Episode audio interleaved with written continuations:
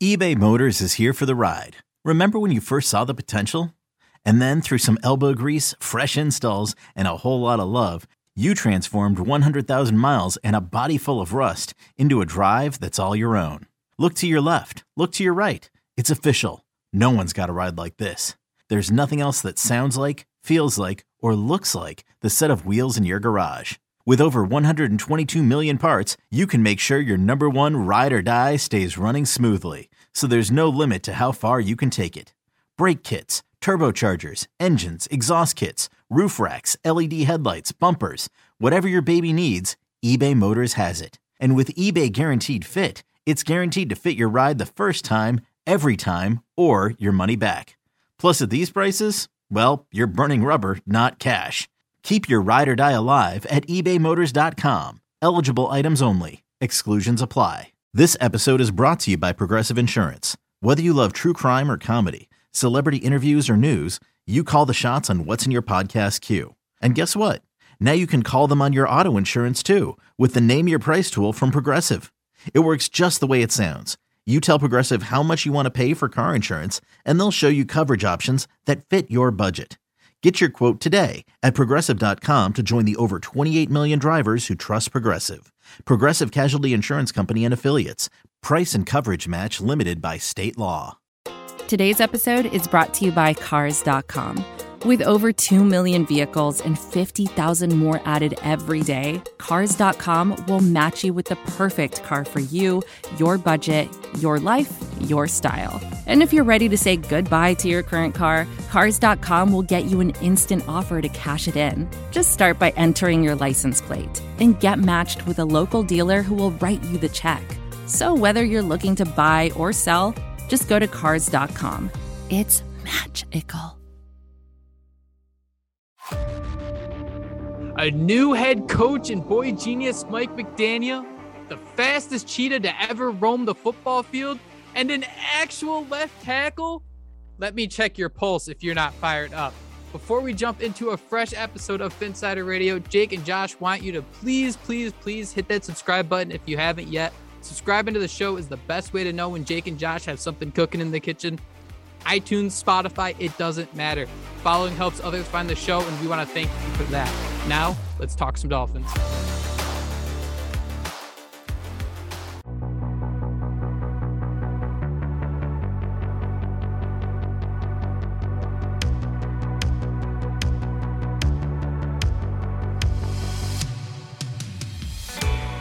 The bell is ringing and class is in session one last time. Welcome into Phinsider Radio. This is the Jake and Josh show, and it's the Nursery Book Club. Thank you all so much for joining us.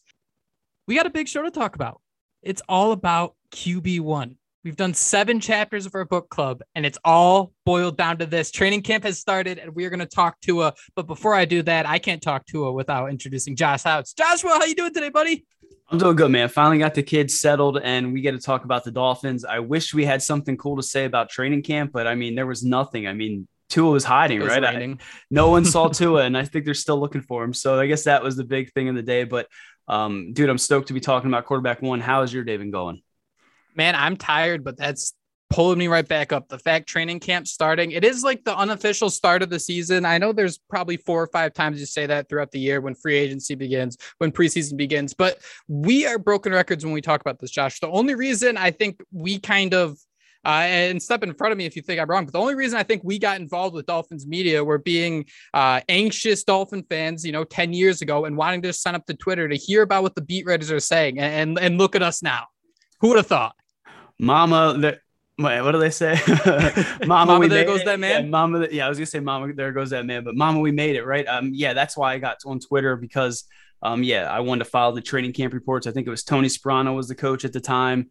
Um, mm-hmm. but you know, all the fans you meet, I mean, it, it really is no one, none of your fans, uh, friends in real life, you know, for the most part, give a crap about the Dolphins. It's nice to be able to go in there and, you know, vent to people that'll listen and love the team as much as you. So big news, I guess, Jake. Um, two things that happened. Uh, the Miami Dolphins announced, I guess it was four days ago, they placed Elijah Campbell and Byron Jones on the pup list. And then today, man, they signed 32 year old Mohamed Sanu, a wide receiver. Uh, before we get into quarterback one, give me your thoughts on those moves because obviously now Noah Igbinoghene has a chance to maybe, you know, step up and show his worth at corner. And then Mohamed Sanu, a guy who, you know, has familiarity in this system. So give me your thoughts on those two players, um, one head to the pup and then one that just signed today. Yeah, so you actually gave me a really nice refresher about Byron Jones before the show. He had knee surgery in the offseason, and instantly the Dolphins were linked to JC Jackson. I think that just goes right there to tell you what free agency is all about, and it's about getting that dough. Uh, I don't think we have anything to be worried about too too much with Byron Jones, Josh. But but I think that's a great point you bring up about Noah Igbinoghene. I mean, these snaps are, are so valuable, and they it's what you need to kind of take that next step. So I'm interested to see the tweets about him, especially going against this new Miami Dolphins receiving corps that just added Mohamed Sanu. Uh, Josh, I remember a couple years ago the Patriots traded a second round pick for him, and I'm I'm kind of still laughing about that because he didn't do too too much. Uh, I see this man as, is kind of just another veteran signing who's kind of like a coach on the field. You know, he might uh, have an impact on the field, but I just see someone who can really translate what Mike McDaniel's trying to accomplish into a way where all the other receivers and maybe even everyone on the offense can really pick up on what he's trying to uh, uh tell them. Yeah, I think you hit the nail on the head right there. The coach on the field. I mean, you brought in Sherfield this offseason, you know, Cracraft. Mm-hmm. Now Mohamed Sanu. I mean, he's I don't know that he has anything left in the tank. I mean, we can sit here and laugh. I think he had 15 receptions last season for 177 yards. Again, did have spend time with Mike McDaniel in San Francisco. I think he also spent time with him in Atlanta. So, um, what's crazy is if you go back to around draft time, I think CK Parrott posted, you know, he tweeted out a highlight reel of Erik Ezukanma. He said, you know, this guy reminds me a lot of Mohamed Sanu. So there it is. Um, you know, so that's a great foresight there. But um, I don't think anybody came on Twitter today. You know, we're sitting there again waiting for something to come out of camp. I don't think anybody thought, you know, the Dolphins would sign a wide receiver. And if any of them, I guess I don't think it would have been Mohamed Sanu. I mean, I joked Odell Beckham. Obviously, that price tag is different. He's still hurt, but um, I, am intrigued. But I think a lot of it has to do with him being that extra coach on the field and um, maybe pushing some of these younger guys. I mean, I'd be a little bit concerned though if you know you're now looking at Mohamed Sanu, you know, being your what fourth receiver. I mean, does this spell trouble for Preston Williams? Do you think? I the second you said looking at that receiver room, I instantly went to Preston Williams. I think that is probably where he's going to be competing for. Uh, but Josh, that that's a tale for another day, and that's just the opening the door towards training camp. I don't want to get too far into that hole. This is all about our QB one.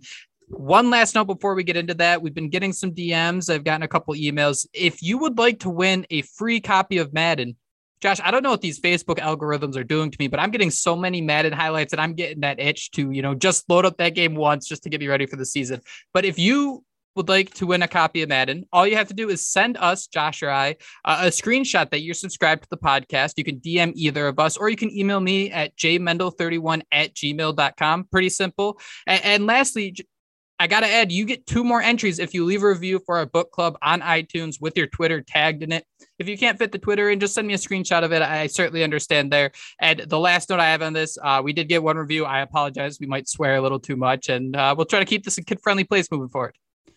Yeah, I want to make sure we apologize for that. We never want to see that, and it's just one of those things that slip up. So uh, we apologize if we offend. oh man, that that was. Oh my God. So we apologize if we offended anybody. You mentioned a book club, Jake. Let's just run down the list. Chapter one was on running back Chase Edmonds. Ch- chapter two, edge pass rusher Jaelan Phillips, then wide receiver Cedric Wilson. Chapter four was Igbinoghene. Chapter five, Hunter Long. Chapter six, Jason Sanders. And chapter seven, we just went through and did all the rookies. But now we are turning our attention to quarterback one, the fifth overall pick in the 2020 NFL draft um, 13 and 8 as a starter, went 7 and 5 last year. And I did have to write down here. I mean, I you can't talk about Tua Tagovailoa without saying they passed on Justin Herbert to take him. Am I right? I mean, again, I'm a big Tua Tagovailoa supporter, but those two guys are going to be, you know, come. they're they're going to be linked those, in a sense, and and, and I think and I think guys from the Dolphins side kind of have. I mean, fans maybe the grass is always greener on the other side, right? You know, you're wondering about the the, the what is the what ifs. Uh, but but today we're really going to dive into it, Josh. I think it's interesting that Joe Burrow wasn't mentioned in that conversation, and you can get into a little more of the college stuff if you want. But you know, what really hurt there's the pun. What hurt Tua was, you know, two ankle surgeries, hip surgery, broken nose, and a concussion as a starter while in college. Breaking news, Josh, football is a physical sport. That hip injuries what pushed him down to number five overall. I mean, I think everyone will agree that he was going to go as that first overall pick. Uh, some of his traits coming out of college, Josh, throws uh, short intermediate with repeatable accuracy. He's he's that point guard. He's going to get the ball and he's going to deliver the ball right where it needs to be. He had a career touchdown to interception ratio of eight to one. He has the arm talent to make all the throws, and I think there's a big difference to having a big arm and being able to make every throw. And, and then lastly, Josh, the uh, he if you want to say the issue, sometimes he failed to recognize e- easy throws on developing routes. And I think you can even go back last year, his rookie year. There are some plays where you m- might see someone sprinting over the middle who's wide open and he dumps it off, or even the other way, he hucks it into triple coverage uh, when someone's running over the middle. But hey, those things are to be expected with a young quarterback. Yeah, I thought you were going to bring up Joe Burrow, and you know, if Brian Flores took the money and lost those games, the Dolphins would have had Joe. Yeah, I thought that's what you're going with there. But um, you know, you're right. If Tua doesn't get hurt, most people thought he was going number one overall. I mean, when you were reading off his different, you know, tangibles and some of that talent that he has with his arm. I mean, I'm thinking he's a robot, right? I mean, just he's like picture perfect. Yeah. I think Tyreek Hill was in an interview on first take and, you know, said he's pinpoint accuracy, you know, does everything, you know, down to a T. And I mean, that's kind of what you see with Tua, you know, whether that's the way he moves around the pocket, the way that ball comes out, and he's is accurate as AF. I don't know if he's the most accurate quarterback in football, but he's playing for the Dolphins, right, Jake? So that alone makes him the most accurate quarterback. Best quarterback in the league, yeah. Bet, yeah, absolutely. Complete. Did you run down? Completed 20, 263 of 388 passes last year, 2,653 yards, 16 touchdowns, and 10 interceptions. And you cannot talk about him without talking about him, his ability to run the football, because I think that's kind of, I don't want to say an underrated aspect of his game or, you know, maybe something you want to see the Dolphins utilize more because, you know, then you get into that territory where he could be injured again down the road, but 42 carries, 120 yards, three touchdowns, 3 and 0 lifetime versus New England Patriots. I have to make sure I say that because we all know, you know, everyone thought um, Bill Belichick was immune, immune, and you know could find ways to beat these rookie quarterbacks Tua Tagovailoa's three and zero. So we got to make sure we mention that. But um, I think when you dive into the tape, Jake, at least for me, the rookie season, um, I think some games stuck out a lot more. You know, you saw Arizona, Kansas City; those games were like, you know, Tua took them over. There's some games this season where Tua played well, but you still want to see more. I mean, you have down here more than three has not thrown for more than 300 yards once. You know, he just did it once last year, Josh. Okay, yeah. So he only threw the ball th- over 300 yards one time against the Jags. So um, you need to see more than that, right? If you want to be a top 12 quarterback in the NFL. Yeah, and that's kind of where the interesting debate about Tua starts is because I mean those the stats are so discouraging, Josh. More than two touchdowns just once, four in the loss to the Falcons. He had three games with two touchdowns. Uh, he had two stretches with four interceptions in three games. I mean, that goes after a rookie year, Josh. He had no interceptions through six games his rookie season. So you're just kind of wondering if he's this machine, he's this mechanic why is he throwing it at a linebacker's chest, Josh? And we're, we're going to get to that, but I just want to add, you know, he was sacked less than twice or twice or less, just just twice that happened. Uh, week 11 went against the Jets and then the Jaguars lost. So there is a lot of tough stuff to unpack here. Those are just kind of the bare bone Josh, uh, bare bone stats, Josh. Wow. I can't talk. Those are the bare bones stats, Josh, but, but take me where you want to go. Where do you want to start here?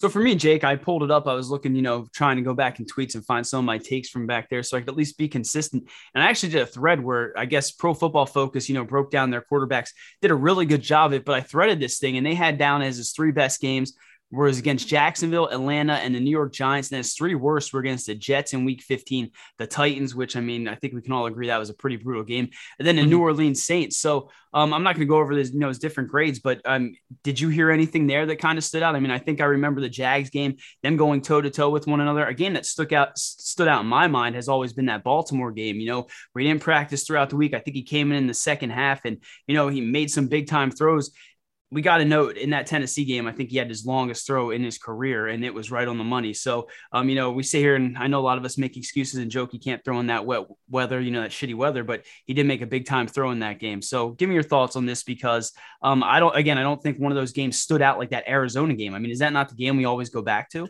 Yeah, yeah, it, Josh, it 100% is just the way they were to, they moved the ball down the field. And I, I think one of the keys here, Josh, is the, the, receiving corps. I think back then, Preston Williams, he was making plays after the catch. And you, you think about the Dolphins last year, you look at that Tennessee game, it was just kind of what Tua's great at is consistency. He isn't the greatest at, at making uh, chicken salad, if you will. I think in, in the Tennessee game, you see a couple people make some drops and then an error from Tua, and, and the snowball just kind of picks up. I mean, I don't think we're bashing him if we say, you know, maybe a third and 15, a third and 12, a third and 10 is the most easy thing for him to accomplish, especially when defenses know to really where they can hone in.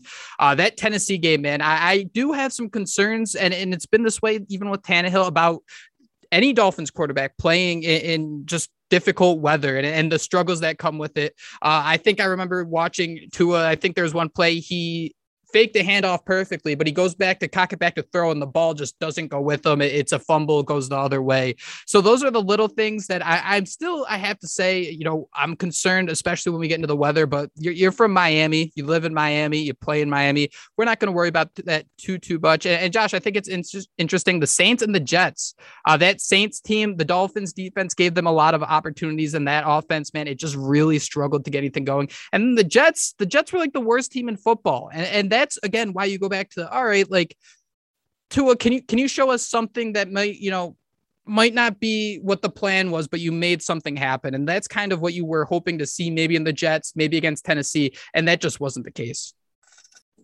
Yeah, I think one of my favorite things about that New Orleans game, and I can't remember exactly what happened, but I remember Tua turned the football over and then he came right back that next drive. You know, he's hitting Mack Hollins, Great perfect point, yeah. dots, you know, drove the team down the field and scored. And, you know, he does do enough. You know, he does have those up and down performances, but he always finds a way to win. And I think that's one of the things you have to love about him. Tua ranked 28th in big time throw according to this pro football focus um, breakdown I did. He was 30th in turnover worthy plays had a 103 passer rating when the pocket was kept clean, but only 55.3 under pressure. And it had most pressures from the Dolphins, uh, Jesse James and Liam Eichenberg and Austin Jackson. So you mentioned it, Jake. I think you say he was only sacked, you know, more than two times, what, once or something last season. That's crazy thinking about how bad the Dolphins' offensive line was. So I'm excited to see what happens with Terron Armstead in there. Connor Williams. You mentioned the Dolphins receiving corps, you know, going back a little bit. Who'd they have last year? I mean, Jaylen, Jaylen Waddle, and you know, he had Let me awesome- test you. Let me, let me test you. Someone might yell at the radio. I didn't look this up because I didn't think it was worth it. Who's number eight? There was an 85 on the team last year. Can you tell me who that was off the top of your head? No, I'm I'm embarrassed. he, he played a couple plays. Good he played a couple plays against the Patriots and, and I think some against the Tennessee. But Josh, we talk about this team all the time and we can't name one of the receivers. I mean, Mack Hollins, Isaiah Ford was catching passes. I think that's so important to keep in mind when you have a quarterback that's focused on consistency. You don't have receivers that aren't the most consistent. And when one side can't, isn't consistent, neither side is. No, and I just can't wait to see what happens this season. Again, Mike McDaniel, you got this new coaching staff in place. Tyreek Hill's now involved. And that's another thing, Jake. I mean, a lot of people com- continue to compare Patrick Mahomes to a Tagovailoa, their average depth of target last year was pretty similar. Uh, Tagovailoa averaged 7.2 yards per target, and Mahomes only 7.7. So there seems to be this, you know, cloud hanging over the Dolphins. You know, now that Tyreek Hill's there, that Tua is not going to be able to utilize him that way. But um, you know, going back to college, one of the things that Tua does so well is that RPO hitting those quick slants, and you hit Tyreek Kill, you know, on one of those quick slants, it's game over. This is advertiser content brought to you by Frito Lay. Hello, I'm Chip Murphy, here to get you ready for the big tournament. Tonight we'll break down. We break down who will be cutting. Cut! What are you two doing? Sorry, Chip. Prez here got his feathers ruffled when I told him Ruffles has zero chance of winning the title. And I was letting Dip know that she is not taking into account Ruffles' iconic ridges. Guys, it's March. We have to start talking about the tournament. We are. It is the 2023 Frito Lay Snack It. We're talking about big time matchups between Cheetos, Smart Food, Lay's, Sun Chips, and more. Just head to the Frito Lay Snack Bracket and vote for your favorite chip, pretzel, or dip for a chance to win up to $1,000 or a year's worth of snacks. This sounds great. Keep up the good work. Just go to fritolaysnackit.sbnation.com. No purchase necessary. Sweepstakes ends 4-3-2023. Void where prohibited. Here's worth of snacks awarded in the form of 52 coupons, each good for one bag of chips. See official rules at fritolaysnackit.sbnation.com. Josh, there was a play against the Patriots, and, and I'm going to get into this a little bit uh, in a moment or two, but there was a play where uh, on the left side, Tua's blind side, uh, DeVante Parker one on one coverage after Albert Wilson goes in motion. And I think what really excited me about watching that week 18 game is just how comfortable and how it looked like Tua was just having a catch. Just everything was so mechanical. Uh, so he he takes the ball, fakes the RPO, he flips his body. It, it looks so smooth. He turns the hip, boom, DeVante Parker wide open in that one-on-one coverage on a slant. It gets a first down and it gets you down to like I, I think it was the 14 yard line or there's somewhere. And you see Parker kind of like hit his hand against the ball a couple times. It kind of seemed like he wanted a second chance at that. And when we look at what the receiving corps now with Jaylen Waddle, Tyreek Hill, that one-on-one coverage, the domino effect of DeVante Parker, if he could take that play beat his one guy and go into the end zone, that just changes everything, Josh. There was a third and short on that drive where, uh, you know, Tua found Waddle for the touchdown, but a third and short, you don't make that all of a sudden, it's a field goal. There was a second and one where Duke Johnson was absolutely stuffed. So there are these little things where for Miami's offense to have success last year, everyone needed to be on the same page, everyone needed to be consistent. And the fact they really didn't have a lot of those guys who could make that one on one guy miss, that changes everything in what the team's trying to do. Because if Tua has to throw the ball four more times on a drive, that's four more plays for the defense to figure out what's happening. How can we negate it? And hey, how can I get in the way and have that ball going right at my chest? So I think that's probably one of my favorite things when we're talking perspective about the Dolphins to really, um, you know, focus in on. And Josh, also with that, I do need to mention that upgrading the receiving corps, it's going to do make volumes of difference. And you look at that play, if you go look at my Twitter feed, I have the DeVante Parker play. Josh, last year, receivers with 10 plus broken tackles forced in 2021, there were five of them. Tyreek Hill was, in fact, one of them. And that right there, he makes that play, he scores a touchdown, his stats instantly look better. So that's just kind of one example where consistency just kind of raises every boat.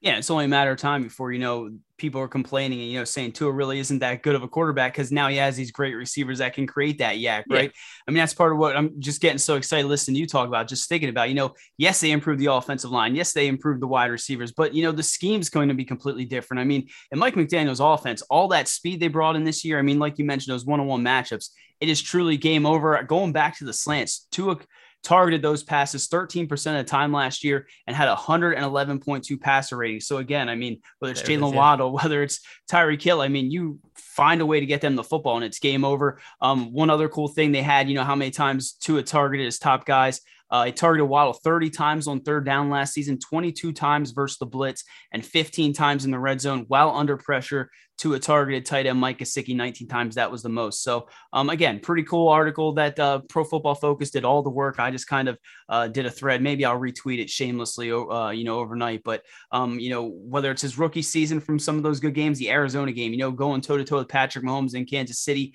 to some of those games last year, you know, dr- again, driving downfield, New Orleans, coming in in Baltimore, finding a way. You know, it's not even his arm so much that's a way he finds ways to beat New England and Bill Belichick. I mean, this guy wins games, and to think, you know, all the sh- stuff he had hanging over his head. You know, we don't have to sit here and make excuses. We know the offensive line was dreadful. We know those receivers were dreadful, and we know what kind of drama he was dealing with. But I think a lot of people just need to, you know, give him a chance this season. I mean, this is year three. This is a guy that the Dolphins invested a fifth overall pick, and they went out there, brought in these weapons. So I think, you know, uh, it's so cliche to say, but we're going to see Tuscaloosa Tua back here. And, you know, we can bring back that let Tua cook hashtag, Jake, because it's time to let this man cook and go out there and utilize those 19 receivers the Dolphins have.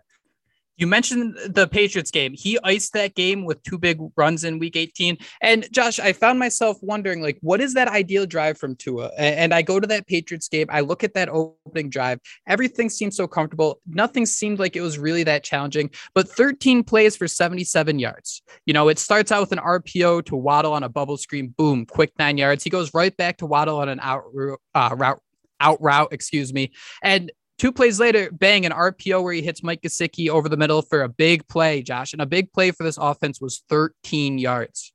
And I'm just watching this whole thing and I'm like, wow, you know, the, the play calling is pretty good. Like the, the right guys are getting open. Tua's having the opportunities to find these guys and they're moving it down the field. However, Josh, the running backs averaged 3.4 yards on that drive. Tua made a first down on a QB sneak. Uh, but what I really want to get your thoughts on is how does Mike McDaniel change that? If there were times last year where we didn't like Miami's offensive coordinators, but they were still offensive minds. I mean, you heard people talk about Charlie Frye. These guys weren't idiots. right? They put together a game plan where, with the talent around them, they hoped it could be enough. Just Tua playing it safe, all these short passes. You're praying a receiver makes a play, and they really never did that outside of someone like Jaylen Waddle. So the running game was poor. The playmakers report. Josh, how does Mike McDaniel really magnify this offense with? Even if the play calling might not be as different as we might expect, if that does that even make sense? I think Jake, the biggest thing that again is going to be the speed. You know, you got the fastest running back in football. You got two of the fastest receivers. We know he's bringing in that zone run scheme. I mean, I don't know, man. Back in the day when we had Ryan Tannehill, I always envisioned him having almost a Shanahan offense, you know, where they're heavy running the football, but then use a lot of that play action, a lot of those motions, and you know, misdirection pre-snap. I mean, I, I, I hate that I just started about Tannehill when talking about Tagovailoa, but I mean that's the same type of offense you need. You know, you need that RPO to work. You need to be able to have a successful run game. I mean, they average what under th- they were what 30th in the NFL last season, I think, in running the football. I mean, mm-hmm. you should hope to improve that just on the zone run scheme alone. I mean, just with these running backs alone. So you bring in that, you get that run game going. I think it's going to ultimately be the speed and those mismatches, like you mentioned. I mean, who can really cover this offense. I mean, can this defense? I don't even know if our defense can match up. And we got one of the best defenses in all of football, man. I just think that Mike McDaniel, and I always go back to it, is his mom, you know, grabbing the credit card, getting all the MUT players and bringing them in here. And he's going to build this juggernaut of an offense. And um, I think a lot of that's going to be speed. And again, that zone run system that we've seen just work time and time again with Kyle Shanahan, that San Francisco team. I think a big thing, Josh, you know, I mentioned it that that drive, Tua was seven for seven, right? He was perfect. Uh, it starts with the RPO to Waddle, right back to Waddle on an out route. Play action to his left, hits Waddle on the sideline. Bang, four straight throws to begin the game. Excuse me. Uh, there was a QB sneak, but but four, five straight plays to Tua.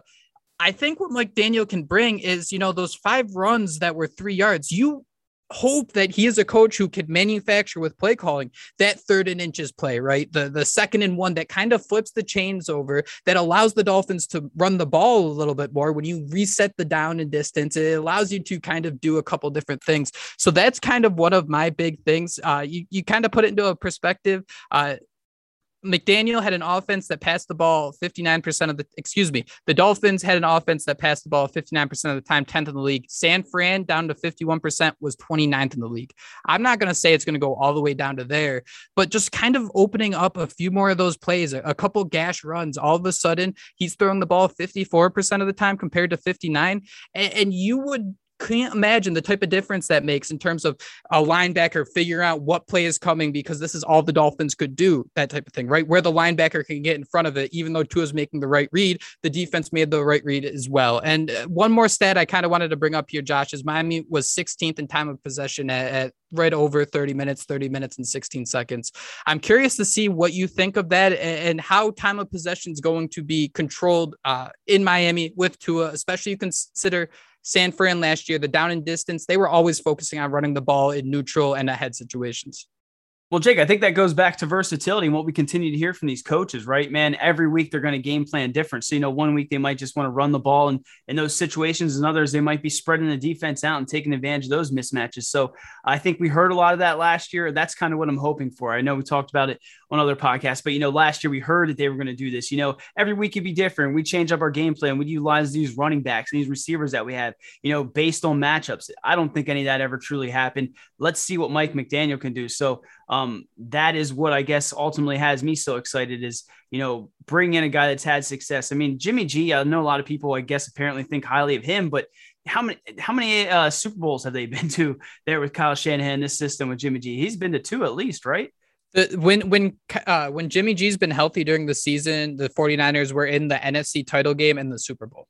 So that that kind of like you Jeez. don't need this guy who you know you don't need Dan Marino and and like I'm going way off on the end of the spectrum here, but you just need someone to make the throws. And, and Mike uh, Mike McDaniel, you're hoping a seven yard reception is all of a sudden 11 yard reception. A three yard run is all of a sudden a six yard run. And, and you'll like, it's just going to build up so quickly where the offense is so much more efficient. These big plays gets the offense off the field fast. You talk about soaking up the clock, but at the same time, the longer they're on the field, the longer they're not in the end zone, the longer, the more opportunities to have a hold for a sack, a fumble, and all of a sudden things fall apart on themselves and I just want to make sure we talk about, you know, we mentioned Charlie Frye. we mentioned the three headed monster of an offensive staff they had last year. They brought in Frank Smith, you know, this offseason from the Chargers. You know, they brought in Darrell Bevell, who you can go down the list, you know, Russ Wilson, Brett Favre's in there. I mean, you go down the list of the good, sorry, great quarterbacks that he's worked with. So I think a lot of that's going to help Tua. And again, just not having that dark cloud loom over his head you mentioned how excited you are for the coaching staff, but I, think one of the biggest injustices we did with our book club, Josh, we didn't talk about Tron Armstead.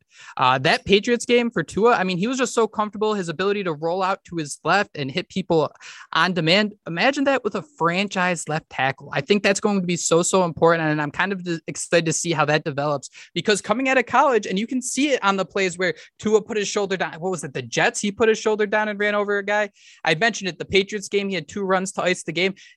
He's not the fastest, he's not the quickest, but his mechanics, the way he does things is so fluid, is so comfortable. And I think that's just so perfect for what this offense is trying to accomplish because there are going to be opportunities for him to run. And I think he's going to be smart enough to maybe not take those hits, but there's going to be a lot of rollouts. You saw Jimmy G do a bunch of those rollouts. And I just think having someone like Terron Armstead on your corner like that is going to be such a, a sigh of relief, I think. Yeah, Jake, we talked about it earlier, man. 128 yards on the ground. I mean, I don't want to go to the whole Madden perspective, but dude, when you're using Tua and Madden and you have those open lanes, man, you're taking it. So you kind of want to see mm-hmm. a little bit more of that mobility being used because in today's game, you know, that opens so many things up. You know, what that could do to the passing lanes, you know, maybe just buying a little bit time rolling out to allow, you know, Tyreek Hill to break away from the defender. Dude, I cannot wait to see that. And again, we got to talk about just the way he beat New England, man. You know, whether it's the quarterback sneaks like Tom Brady, you mentioned him bulldozing over a defender. You know, any other quarterback eh, versus the Jets, you know, would have probably slid there. I think there was a video of Herbert going around, you know, where he slid short of the pylon. That wasn't our quarterback.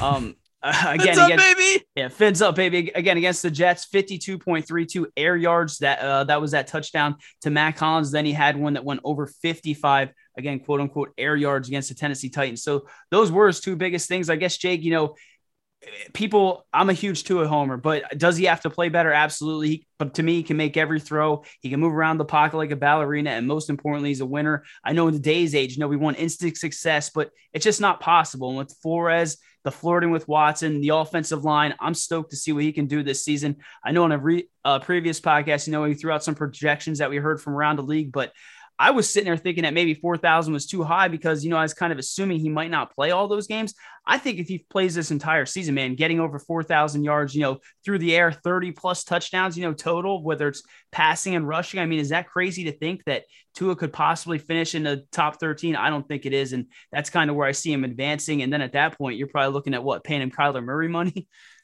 Except you probably don't need a clause where he has to have study time. that dude, that blows me. Something away. about golf might be in there though. They might not want to play in Gator golf every uh, off day. that could that could definitely change things.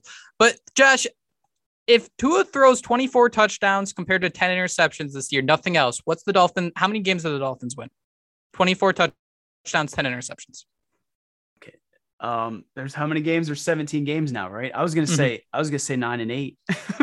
I was gonna set the over under at, at, at nine and a half, ten and a half right routed there. And I don't think he has to do too much. And I don't think that's so hard. But again, the concerns he doesn't have a lot of multi touchdown games. He doesn't, you know, have those games where he completely aired it out. Uh, Obviously, there's a few, but that consistency, I think we're going to start to see that this year. I'm very excited, Josh, because if you look at the good games, man, it's there. The the perfect scenarios for Tua are there, and I'm excited to see where maybe he doesn't have the best game. You know that that Saints game, the Dolphins, it was it was a field goal mess, but now you have Tyreek Hill, who, despite Tua having a bad game, he makes that stat line look so much better if he has an 80 yard catch and run for a touchdown. You know what I mean? It just changes everything. It changes the perspective so fast, especially when you're only looking at the stats we probably should have talked about this beforehand, but where would you rank him among, you know, the quarterbacks since Marino? I know you're not as old as me, but um, I guess, I guess projecting, I guess, where you think he is. Cause to me, I think, you know, when we're all said and done talking about this, I think he's going to be above Tannehill, right? I think he might be right underneath Marino, but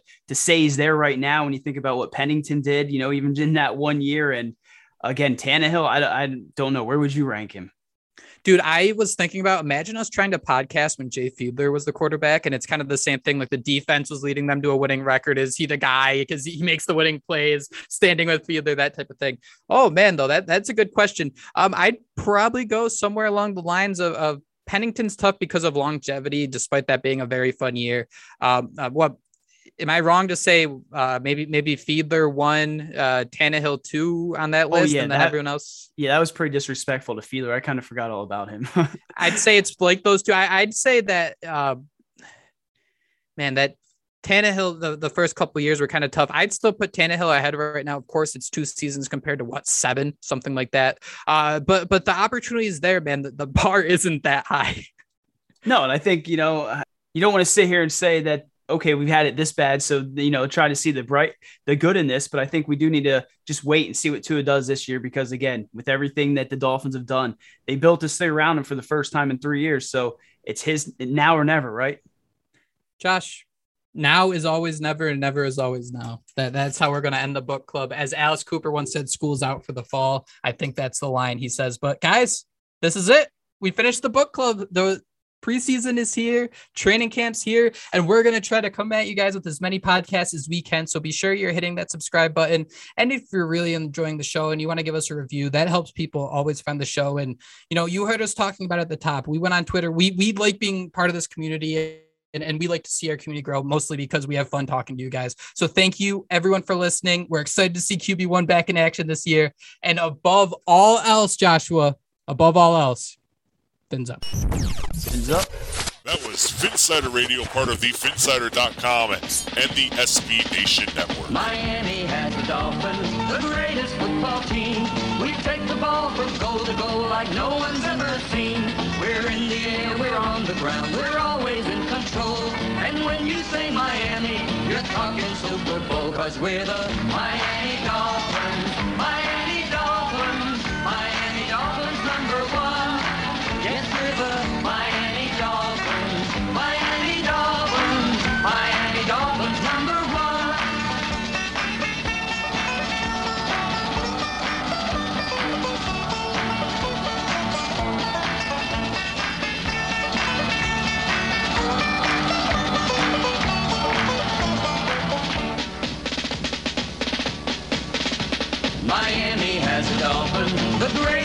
football team.